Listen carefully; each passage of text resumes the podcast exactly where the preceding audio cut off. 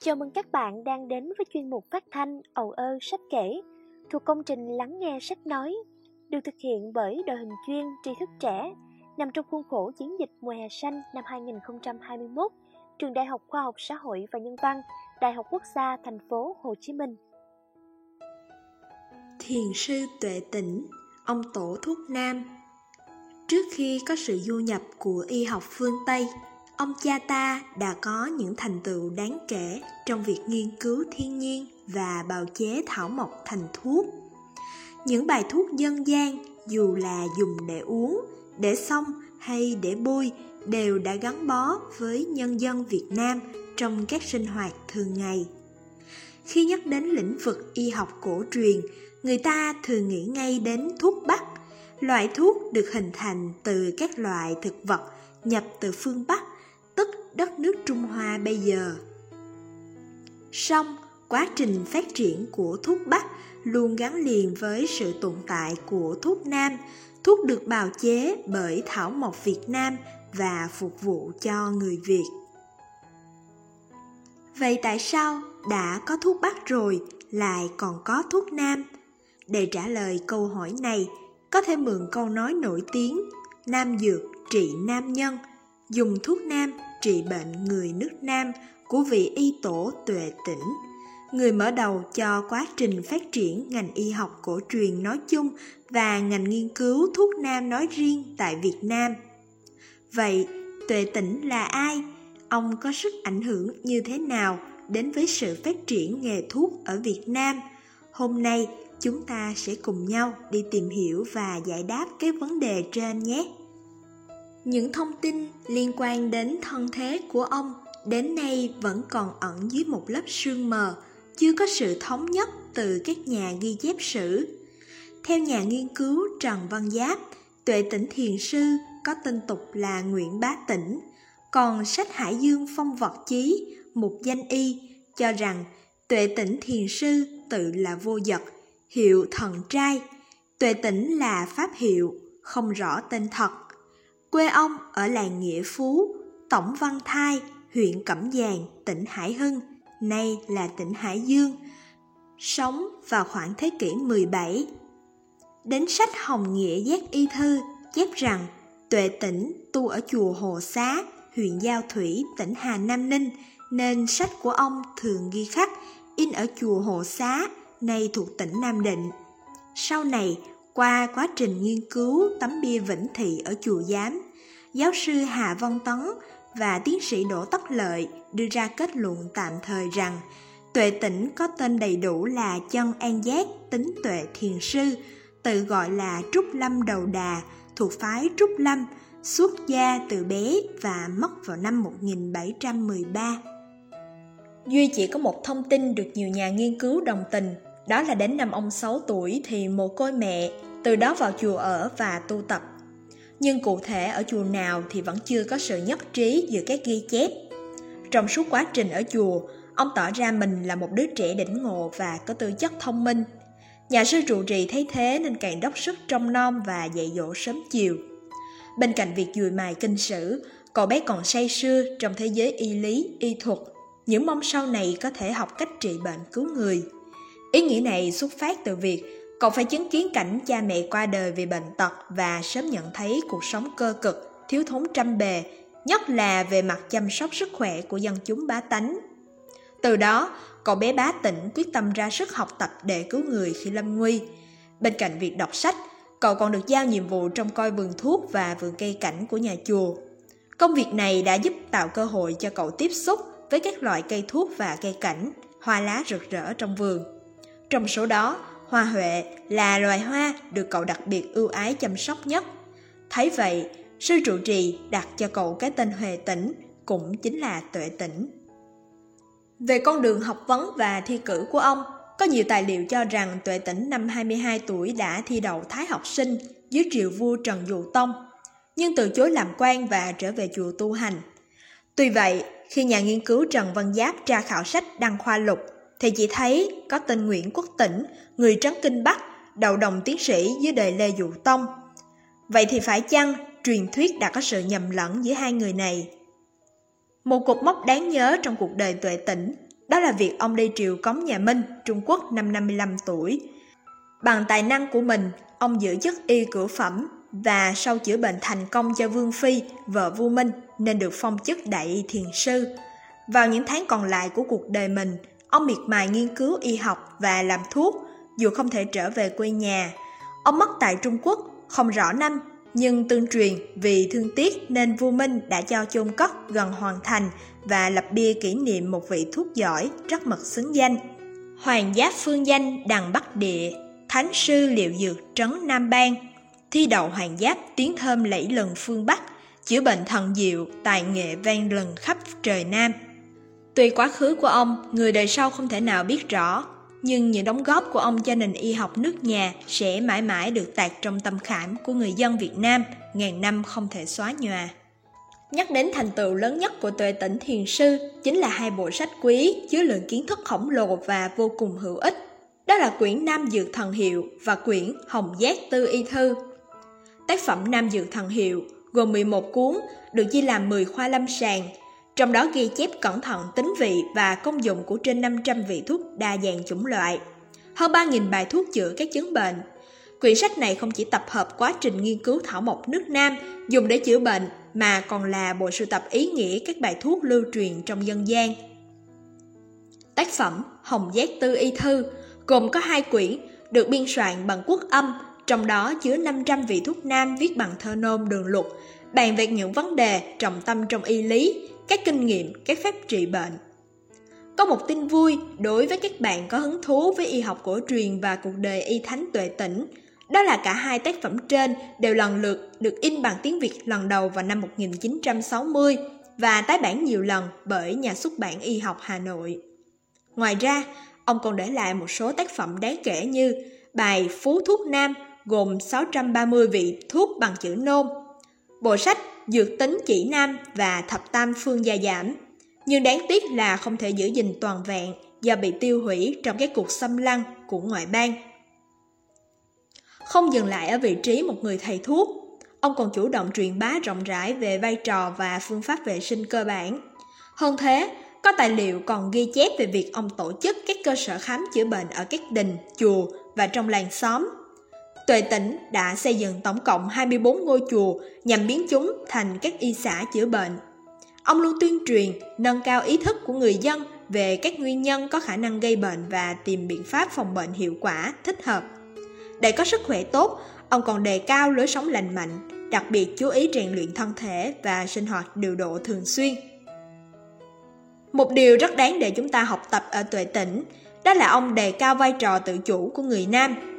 Điều này được thể hiện rất rõ trong câu nói nổi tiếng gắn liền với ông, dùng thuốc nam trị bệnh người nam, và những ghi chép của ông trong bài phú chỉ dẫn tính năng các bài thuốc. Muốn giúp nhân dân, trước tìm vị thuốc, sách trời đã định cõi Nam Bang, thổ sản cũng khác miền Bắc Quốc. Đây là điểm sáng trong quan điểm sống xuyên suốt con đường phát triển nghề thuốc nam của ông – cũng là động lực giúp đất nước ta phát triển, thoát khỏi vòng lệ thuộc vào phương Bắc. Thiền sư Tuệ Tĩnh bằng tất cả tấm lòng nhân từ và trí tuệ của mình đã đóng góp vào kho tàng y học cổ truyền vô số bài thuốc quý, giúp cứu chữa không biết bao người trong cơn nguy, thật xứng đáng với danh Việt Nam y thánh, nhận tiếng thơm lưu truyền muôn đời. Để tưởng nhớ công ơn to lớn của ông, người đời sau lập đền thờ ông ở ba nơi, chùa giám, đền bia, đền xưa và chọn ngày 15 tháng 2 âm lịch để làm lễ tưởng niệm, coi như ngày hội của y học cổ truyền Việt Nam. Từ sau Đại hội Phật giáo kỳ 2 năm 1987, những cơ sở chữa bệnh đặt tại các chùa đều thống nhất mang tên tuệ tỉnh đường như một cách để bảo vệ và phát huy truyền thống làm thuốc để chữa bệnh cho người nghèo và đề cao tinh thần nhân đạo của một vị y nhân xưa. Nếu như thiền sư Tuệ Tĩnh là người đặt viên gạch đầu tiên cho nền móng y học cổ truyền Việt Nam, thì Hải Thượng Lãng Ông Lê Hữu Trác là người xây dựng, phát triển tiếp những thành tựu sẵn có. Danh y Lê Hữu Trác sống ở thế kỷ 18 sinh trưởng trong một gia đình có truyền thống khoa bản tại huyện Đường Hào, Phủ Thượng Hồng, Trấn Hải Dương, nay là huyện Yên Mỹ, tỉnh Hưng Yên tiếp nối truyền thống gia đình, ông trở thành người học rộng hiểu cao.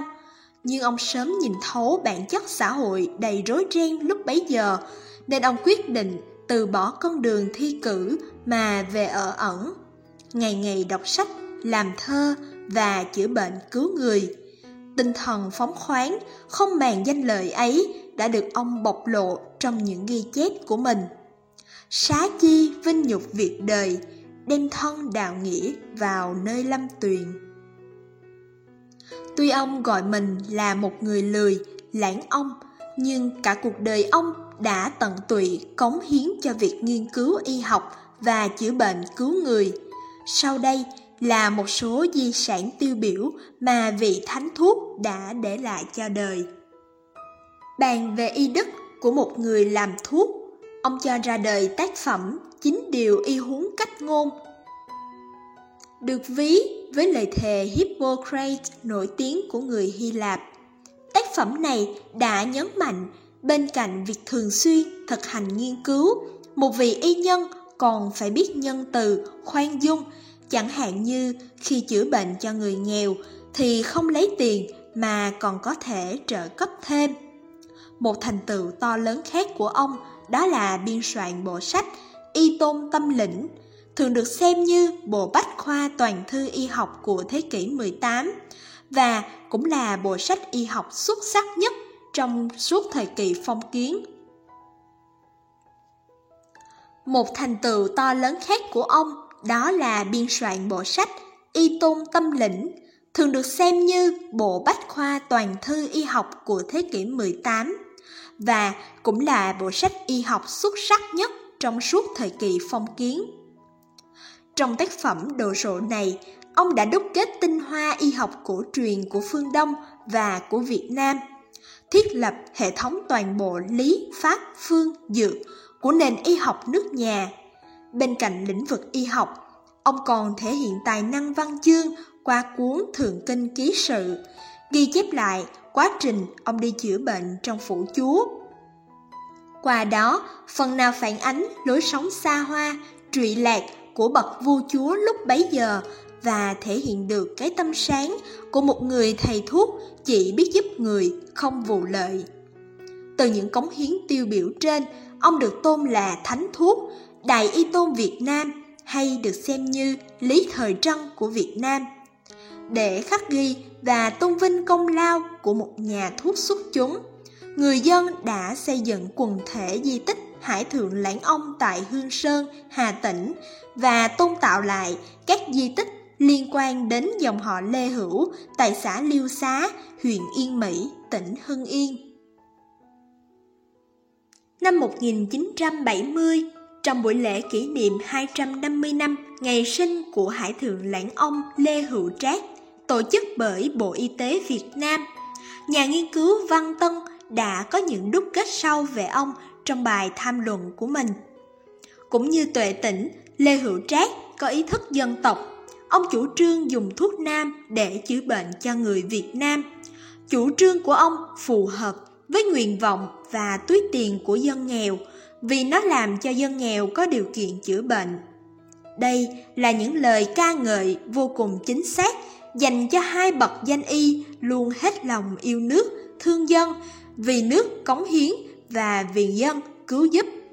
Nhưng hết mực đạo đức không mong cầu chức tước hay dù lòng xa hoa gì.